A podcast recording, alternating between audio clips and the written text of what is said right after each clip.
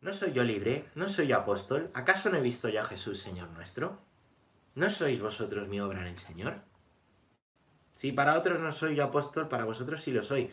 Vosotros sois el sello de mi apostolado, dice el Señor. Qué bonito, ¿no? Ayer os decía que el bautismo es como un sello, ¿vale? Como un nombre que se nos pone, ¿vale? Indica que somos de Dios. Pues recordad que sois de Dios. Y que, que estéis aquí, que seáis cristianos, que tengáis fe, y yo también, quiere decir que el apostolado que comenzó Jesús un día con los apóstoles ha dado fruto, por lo menos ha llegado hasta ti. Lo que empezó a hacer Jesús por lo menos ha llegado hasta ti y hasta tu, hasta tu lugar en el que estás, hasta Nueva York o hasta Alcorcón, hasta ti, desde que empezó pues, pues el Señor, ¿no? A predicar a las buenas gentes y a los pobres de, de Israel. Tú eres de esos. Así que bueno, pues con esta palabra y con un libro secreto, y luego os voy a, eh, ya lo habéis visto, os voy a presentar, vamos a comenzar con el catecismo de la, de la Iglesia Católica, ¿vale? Deciros que yo estoy bien, estoy, estoy, pues, pues unos consejos que os quería dar antes, unos consejillos, ¿sabéis? Porque eh, yo me encuentro como bien, ¿vale? Pero si veis que se oye con retardo, lo que podéis hacer es actualizar, ¿vale? Me encuentro bien, por la mañana tengo un poco de síntoma de fatiga. La preocupación por los que están pues más malitos, y, em, ¿qué deciros? Pues, pues también hay una, un, un tema del virus que nos está afectando a todos, a todos, ¿no? Que me parece que, que no estamos libres, que es el tema psicológico. Y es que tenemos un bombardeo constante de noticias, que entiendo que la información es necesaria, es necesaria, y que lógicamente, pues en los cauces de información de lo que se va a hablar a todas horas es esto. Entonces, la información es buena. Pero mi consejo es dos cosas de cara a la información. Primero, evitar la información morbosa. O las tertulias estas que están ahí con un pesimismo dando vueltas y vueltas a cifras y a cosas todo el rato. Que son estériles. La información estéril, esa es mejor evitarla. Y segundo, eh, hay que controlar la información que se recibe. Esto es, yo no aconsejo estar todo el día pegado a información sobre esto, sobre el coronavirus. Porque psicológicamente te va minando. Basta que lo sepas. Y cuando lo sepas, ¿vale? Cuando lo sepas, pues, pues ya está. Si tú sabes que... Que por lo que sea, ¿vale? Que por lo que sea, em, pues, pues como... Em, no, perdón, que, que me voy. Si tú sabes que pues la información de lo que hay con el coronavirus, si tú sabes la información importante, lo que te interesa, ya está. No necesitas estar 24 horas. Creo que no es bueno para nuestra salud mental. ¿eh? Creo que no es nada bueno.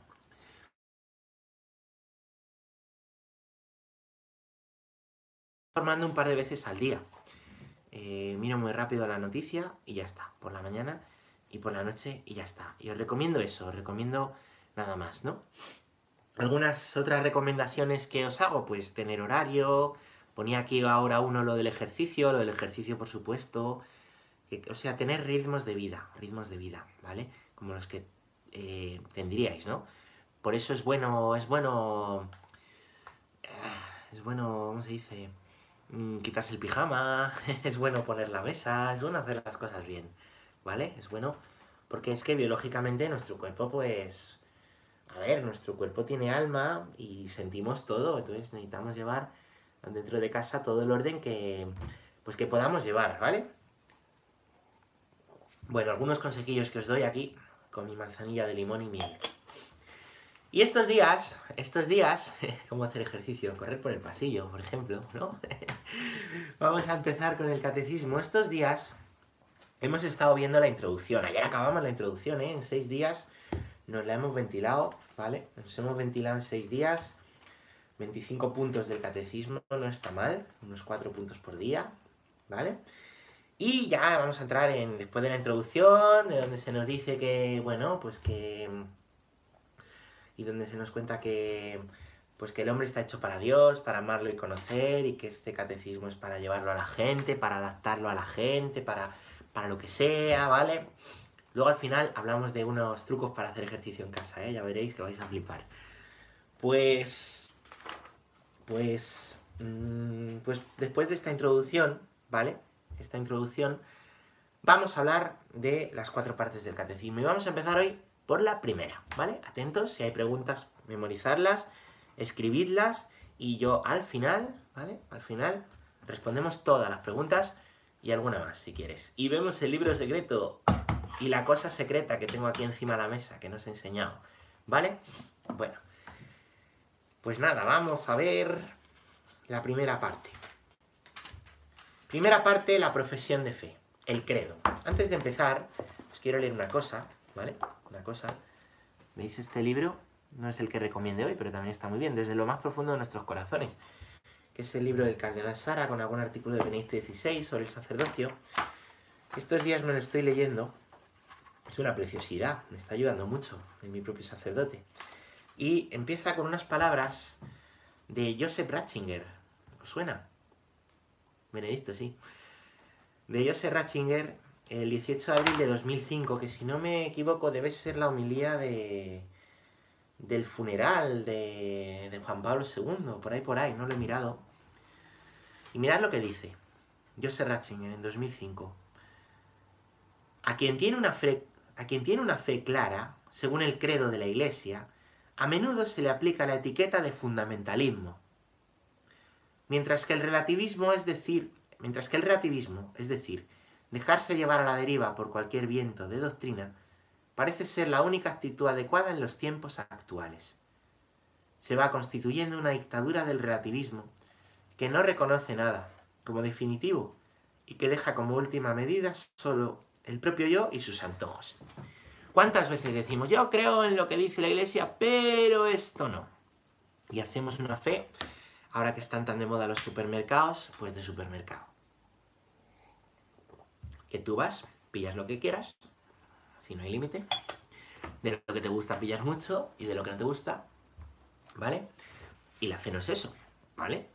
La fe no es eso. ¿Y cuántas veces al que defiende todas las verdades se le llama fundamentalista? Hombre, todos queremos exagerado es que esto, lo que dice la iglesia de esto sí, pero de esto otro no. De esto sí, pero de esto otro no.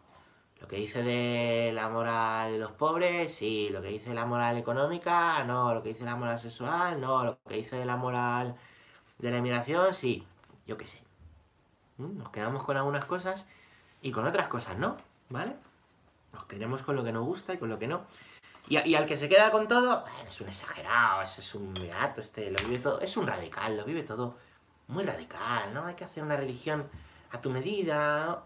cristianismo no es una religión, es una comunidad, una iglesia, fundada por Cristo.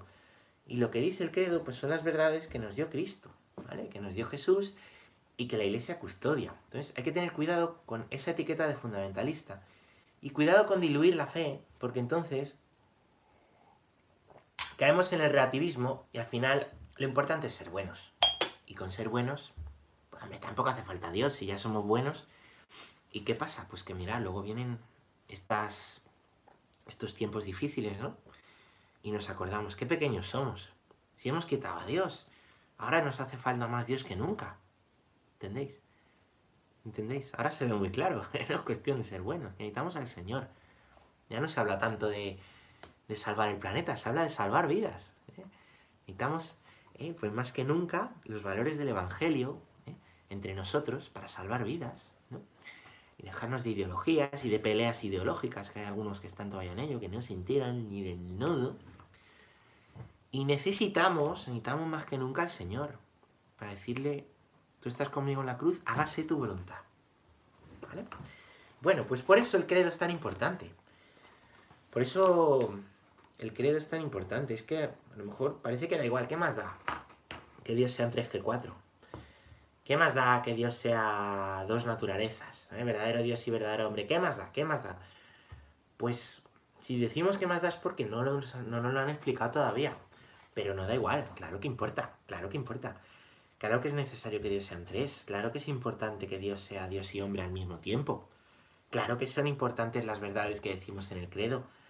No da igual, no da igual, no bueno, ¿qué más da si Cristo no sé qué? Lo importante es ser buenos, ¿no? Hay que conocer a Cristo bien, no para caer en un, eso sí, mal fundamentalismo, pero conocer a Cristo y amar las verdades del credo y vivirlas es importante, ¿eh? es importante. Lo peligroso, esa es otra frase que nos da también Joseph Ratzinger en, Benedicto XVI, en Deus Caritas Es, que es la primera encíclica que escribe, lo peligroso es hacer de la fe un eh, perdón, del cristianismo una ideología. Entonces sí se puede caer en un fundamentalismo, hacer una ideología. Una ideología, una idea.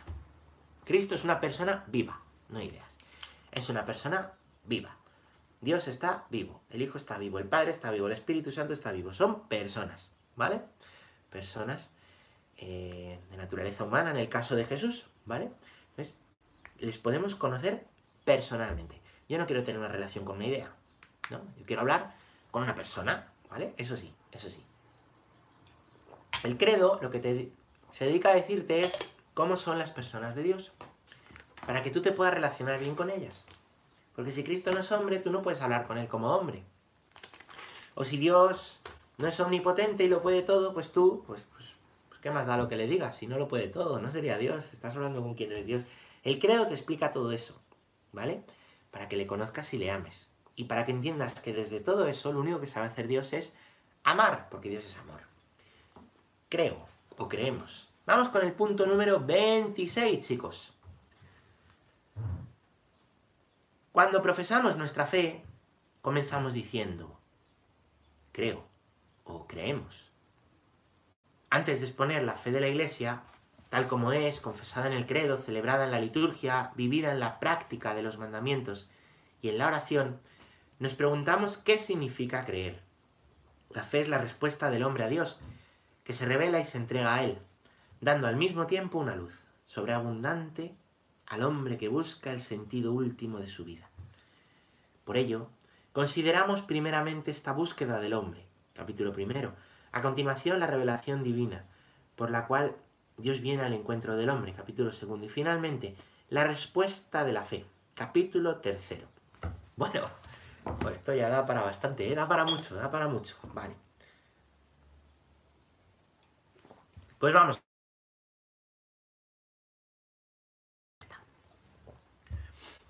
Lo primero que decimos ¿eh? cuando rezamos el credo, ¿qué es? Creo en Dios Padre Todopoderoso. Vamos a creernos, a quedarnos con esa palabra.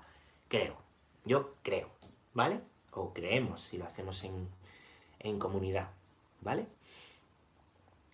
Fijaros, lo primero que vamos a preguntarnos es ¿por qué tenemos necesidad de creer? ¿Vale? Nosotros decimos creo en el credo porque tenemos necesidad de creer por el mero hecho de ser personas, hombres y mujeres, ¿vale? Igual que tienes ojos, igual que tienes nariz, igual que tienes pelo, a lo mejor te queda poco, igual que, que tienes imaginación, igual que tienes corazón, igual que tienes voluntad, tienes un hueco en el alma, ¿vale? Un sentido en el alma, que podríamos llamar sentido de trascendencia, sentido religioso, algo que está ahí, que tienes, aunque seas ateo, lo tienes, igual que tienes uñas, igual que tienes dedos, igual que tienes cualquier cosa, ¿vale? Lo tienes. No, es que yo me he hecho ateo, vale, pues es como si yo digo, pues, pues yo he apagado la luz, pero es que sigo teniendo ojos, ¿entiendes? ¿Vale? Aunque apague la luz, tengo ojos. Pues aunque tú te hagas ateo, tienes un sentido ahí de trascendencia, un hueco, algo que está incompleto, que necesita ser completado, como un puzzle que necesita sentido, sentido de la vida, ¿no? Tienes eh, algo en ti que te está reclamando un sentido de la vida, no un sentido de la vida pequeño, ¿vale? Bueno, aquí yo voy a vivir para tomar café. Con un sentido simplemente en esta vida, mi familia.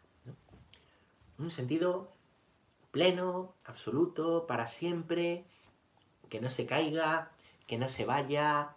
Tenemos ese hueco, ¿vale? Tenemos ese hueco. Y en ese hueco, ¿vale? Es donde Dios se te quiere mostrar en toda tu vida, ¿vale?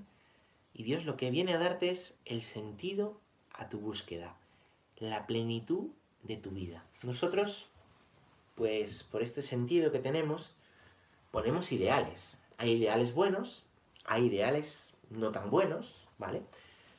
Hay ideales para un tiempo corto. Venga, mi ideal es estudiar para sacarme la carrera. ¿Y luego qué? Casarme. ¿Y luego qué? ¿Vale? Y hay ideales para siempre. ¿Vosotros tenéis un ideal? Yo os preguntaría, pensando. ¿Vosotros tenéis un ideal? ¿Mm? Pensando. ¿Tenéis un ideal que da sentido a, toda vuestra vida? Incluida la muerte. Dice mi amigo Antonio María, siempre estoy hablando aquí de Antonio María y de Jesús. Dice mi amigo Antonio María que.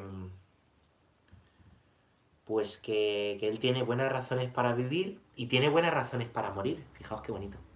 Qué bonito. Pues eso quiere decir que Antonio María tiene un ideal.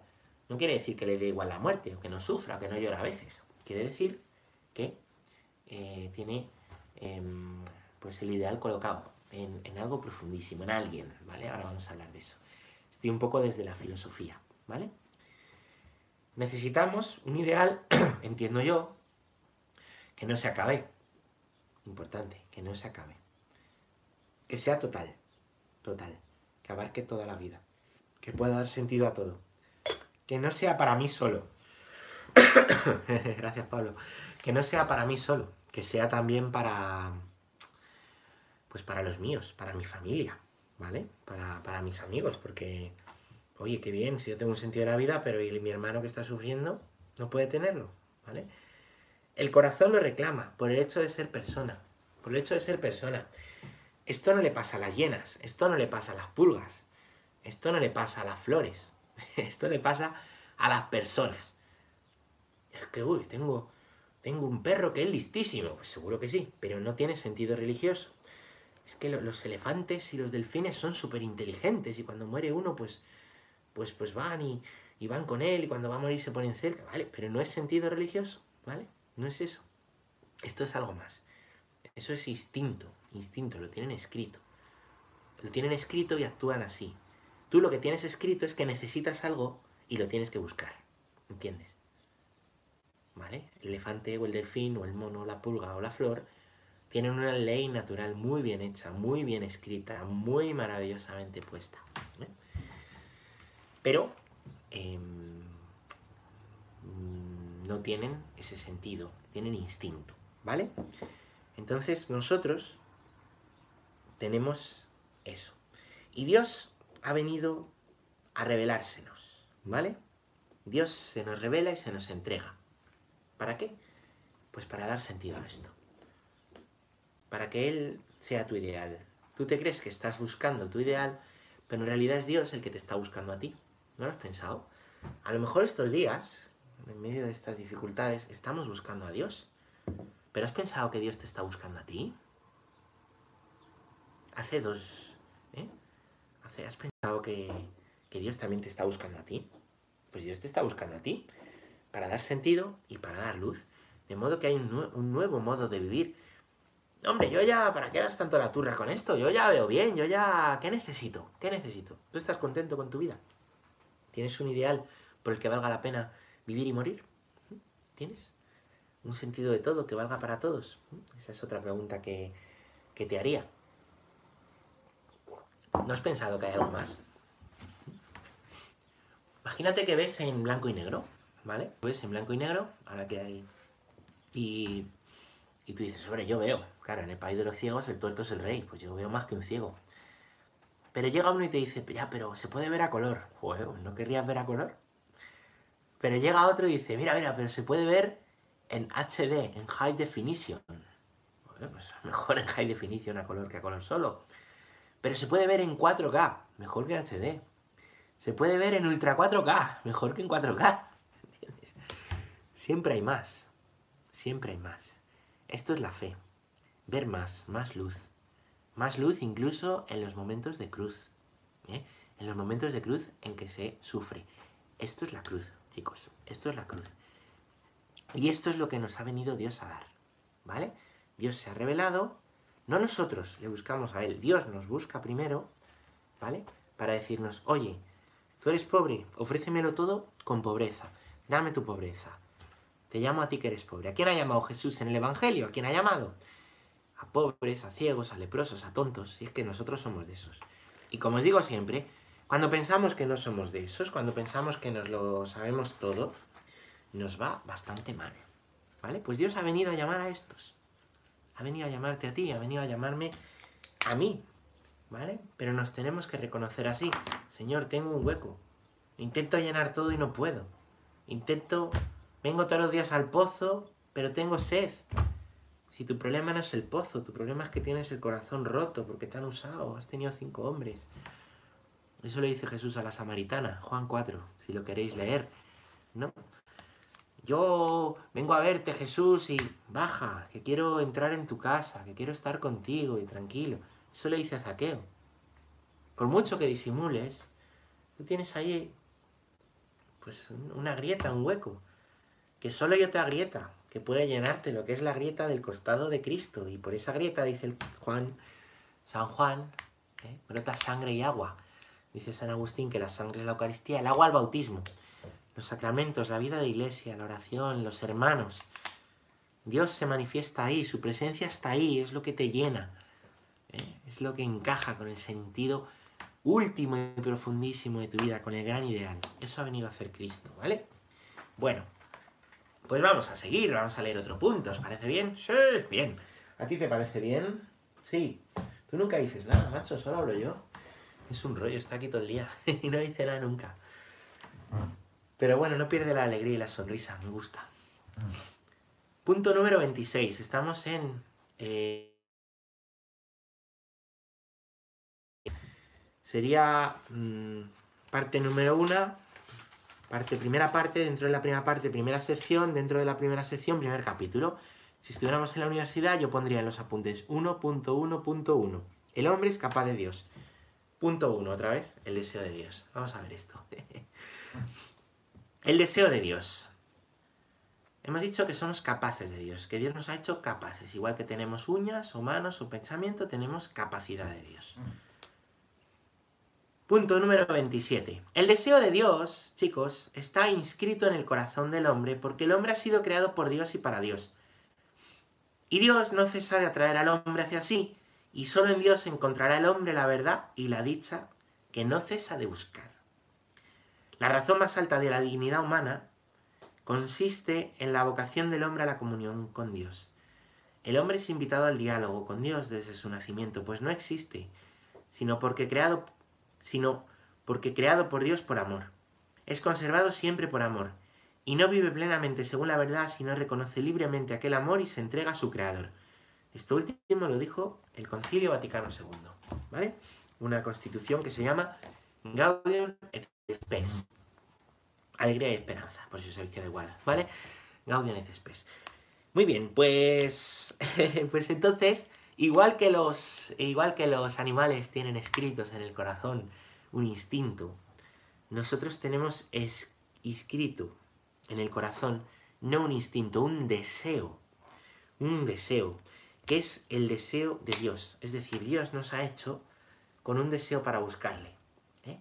Lo tenemos todos, todos, como os digo. Que apagues la luz no quiere decir que no tengas ojos. Que digas que eres ateo no quiere decir que no tengas este deseo, ¿vale? Lo tienes. Se intenta llenar con otras cosas, luego ya eso es, una historia filosófica, ya nos meteremos ahí también.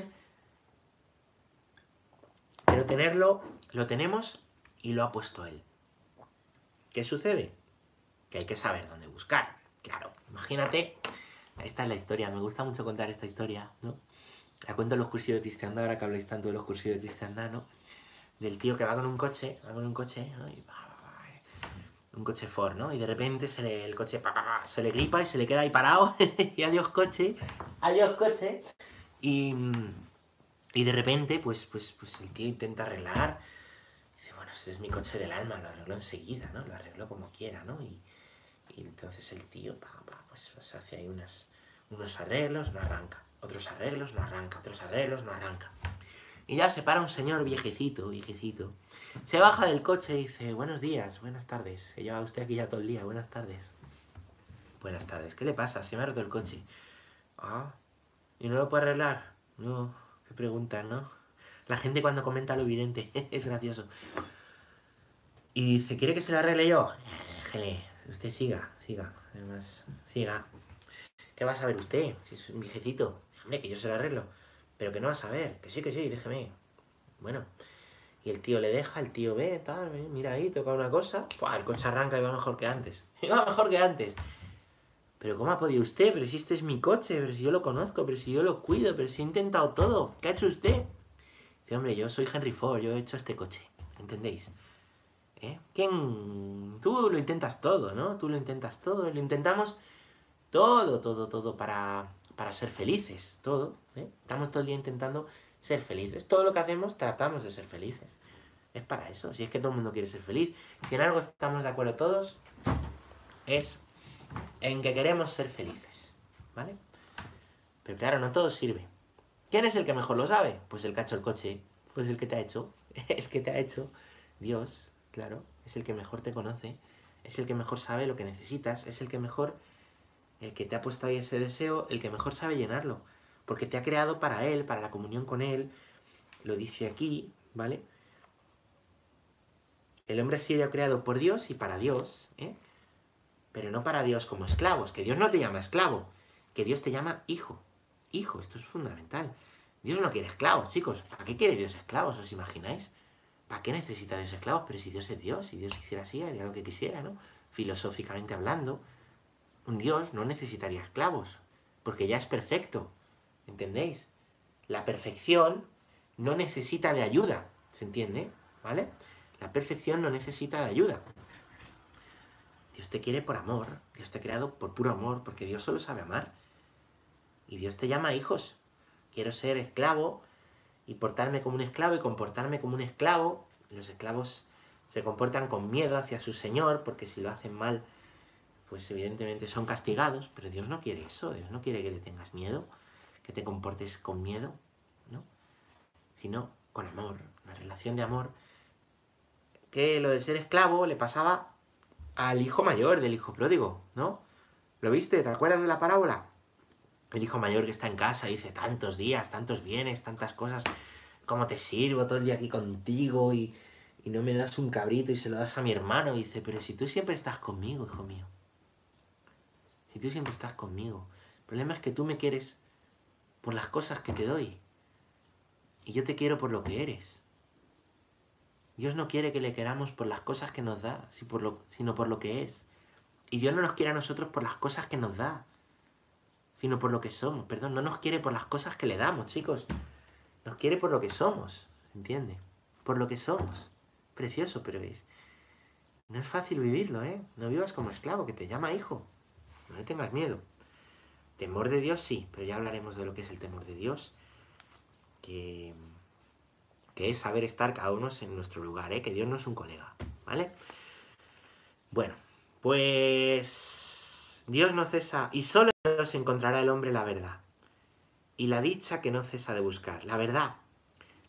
¿Qué es la verdad? Lo que nos hace libres. Sí, la verdad cura. ¿Sabéis por qué muchas veces yo me encuentro gente que te habla, te cuenta algo, que un desahogo, no sé si os ha pasado, ¿no? cuando tenéis algo que estéis deseando soltar y lo decís y no vivís en la mentira, o una confesión mismamente, la verdad cura, la verdad cura, la verdad libera, la verdad, conoceréis la verdad y la verdad os hará libres, dice el Señor. Pues solo si vivimos en la verdad de lo que somos. ¿Qué soy? Pues una persona, un hombre, una mujer, criatura, con un gran deseo de ser feliz, que me lo intento dar y no puedo, esta es la verdad de mi vida. Y esto es lo que le doy al Señor. ¿Y quién eres tú? Pues mi creador, el que me ha dado todo, el que siempre puedo recurrir, el que en mi vida ha hecho esto, esto, esto, esto, esto. El que a través de la vida de los demás, aunque yo soy muy escéptico, me ha mostrado esto, esto, esto, esto. Quien busca la verdad busca a Dios, muy bien. La verdad sana, la verdad es pomada para el alma no solo con Dios y con la verdad de nuestra vida, no ocultes las cosas, no trates de vivir una vida que no tienes, no trates de ser quien no eres, no, no trates de, aparentar delante de los demás, eso es el fariseísmo. Muestra la verdad. La verdad muchas veces es de miseria, es de pecado, es de, es de, de nuestro orgullo, de eso es lo que hay que mostrar, eso es lo que hay que abrir, eso es vivir en la verdad. No esconder nada, ¿entendéis? Y solo en Dios encontrará la verdad y la dicha, la felicidad, la alegría. La alegría. Estamos para eso. Estamos llamados a ser felices. Y la dicha, y dirá el Evangelio, dichosos, y habla, ¿no? De dichosos y bienaventurados, pues los pobres, los que lloran, los enfermos, los... ¿no? Fijaros, la dicha no es incompatible con el sufrimiento, ¿vale? La dicha no es incompatible con una vida difícil, no. Desde luego, el Evangelio no lo opone, ni Dios tampoco, ni el catecismo tampoco, ¿vale? Tenemos una vocación enorme, aun el que se crea el peor, el que sea el peor de nosotros, probablemente yo, aquellos que juzgamos peores, cuando nos ponemos a juzgar, que somos terribles cuando juzgamos, nos tendrían que dar una pata. Que, pues el que juzgamos peor y el que nos creemos nosotros mejor que él, ¿sabéis qué pasa? Pues que tiene una dignidad enorme, que ha sido llamado a ser un hijo de Dios. Sí, sí, ¿vale? Entonces, pues, pues para eso somos, ¿vale? Para eso hemos sido creados, para amar y ser amados. Punto número 28, chicos.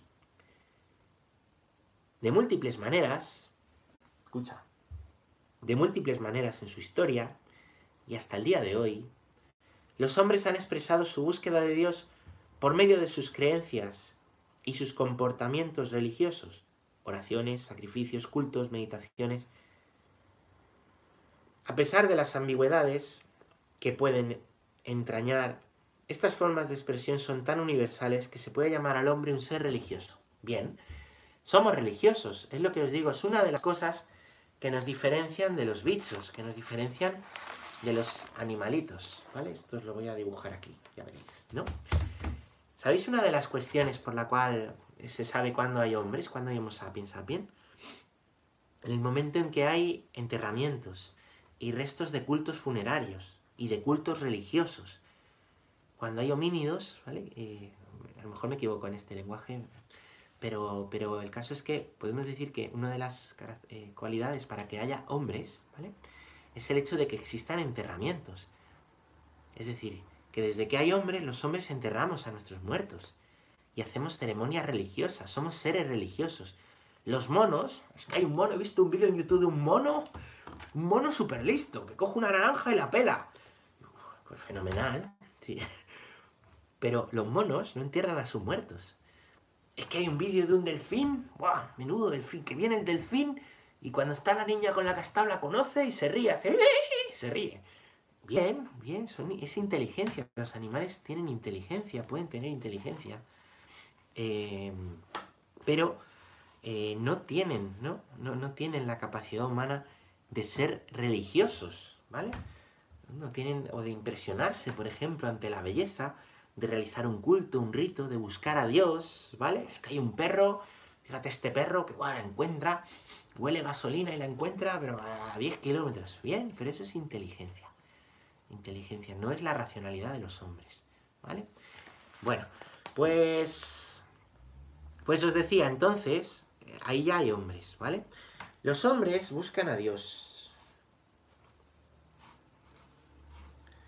Lo voy a pintar, a ver si me hago con mi pizarra. No tengo mi pizarra. Pero lo voy a pintar aquí, ¿vale? ¿Se ve? Sí, ¿no? Mirad, aquí está Dios.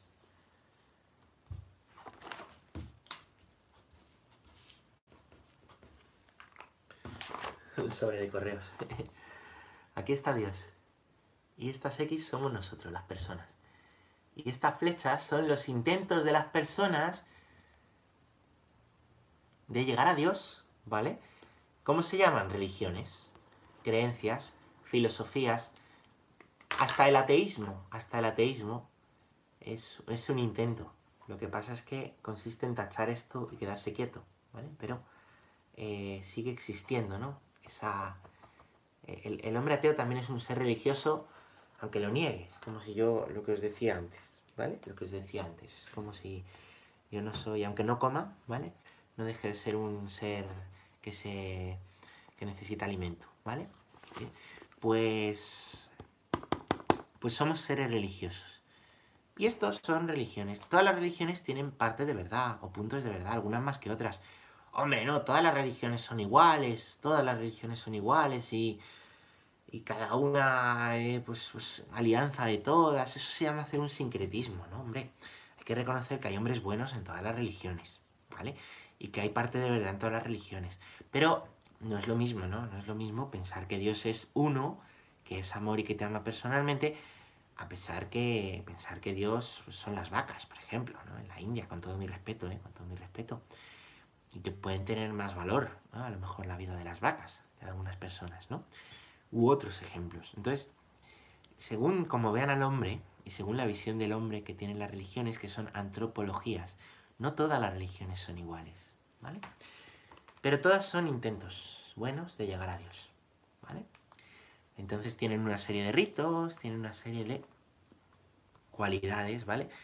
Es distinto lo que es a lo mejor una religión sin Dios, como el budismo, que religiones monoteístas, que politeístas. Bueno, ya nos meteremos ahí en otro café, en otra ocasión.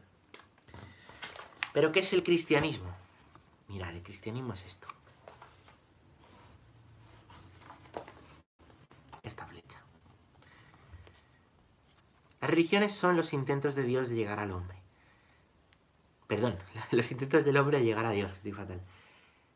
El cristianismo es que Dios le ha dicho al hombre quién es Él y cómo es Él. Se ha ido revelando. Ha ido haciendo una historia con el hombre. Ha ido haciendo una historia. A partir de un pueblo, ha escogido a Abraham y su descendencia, el pueblo judío, hasta llegar a Cristo, la plenitud de los tiempos, donde eso nos llega a todos los pueblos. A todos los pueblos. Hasta el fin del mundo, como dijo el Papa cuando lo eligieron. Me han elegido el fin del mundo. venía de Argentina. Pues a todos los pueblos. ¿Vale? Esta es la diferencia. Esto es un dibujo que no me he inventado yo, ¿vale? Que hace Luigi Giussiani, el fundador de Comunión y Liberación. Hoy estoy con guiños a todos los, a todos los movimientos. ¿eh? Juntos, Dios nos ha revelado, caminamos en iglesia, hacia adelante. La historia prosigue. ¿Vale? ¿Entendéis? Bueno. Entonces somos seres religiosos. Vamos a leer un poquito más de este punto 28. No he leído la segunda parte, pero os la leo ahora.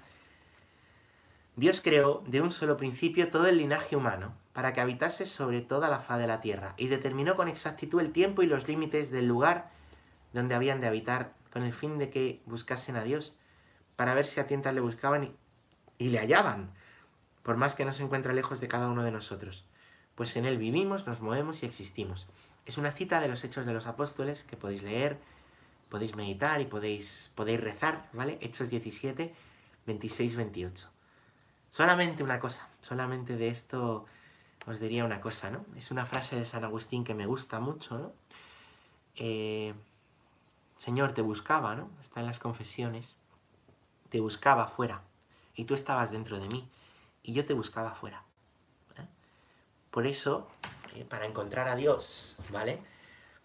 Te puedes ir a la montaña más alta, no le encontrarás. Te puedes ir a la, a la, a la fosa de las Marianas o a la luna, ¿no? Hay gente que dice, bueno, Dios no existe porque hemos ido a la luna y no está, o al cielo, ¿no? Fenomenal. Tanto estudiar teología. Eh, pues no. Vuélvete dentro. ¿eh? Vuélvete dentro. Que no es que Dios seas tú, cuidado. No es que haya eh, un trozo de Dios, no, no, no es eso, no es eso, cuidado con eso, ¿vale? Es que Dios te habla al corazón allí donde estés, allí donde estés. Estés en la montaña más alta, estés en la fosa más baja, estés en la luna, que mucha gente en la luna, en la luna hay mucha gente, ¿eh? es tremendo, un montón de gente. Es el país más poblado. O estés, pues en estos días trabajando, o estés en tu casa, estés en cama, estés ahora a lo mejor en un momento duro porque has perdido un familiar, o estés en un momento pues de preocupación y de miedo, o estés en un momento tranquilo, sintiendo mucha unidad con tu familia estos días, vuélvete hacia adentro, que Dios te habla, que Dios te está hablando. Por eso, ¿a qué es a lo que llama Jesús al inicio de la cuaresma? ¿A qué es a lo que llama Juan Bautista al inicio de, la, de su predicación? Que es con lo que empezamos los evangelios. A la conversión. ¿Qué significa convertirse? Verterse hacia adentro, ¿vale? Mirar hacia adentro. Irse hacia afuera, ¿vale? El ocio es bueno, es la diversión.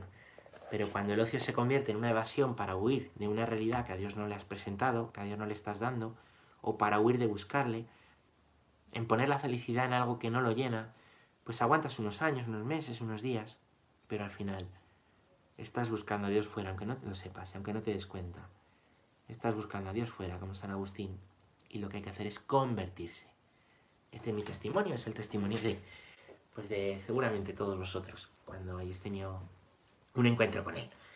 Muy bien, pues nada, hoy nos ha dado para tres puntos. Tres puntos, colega, como decía Chicho Terremoto. Lo vamos a dejar aquí.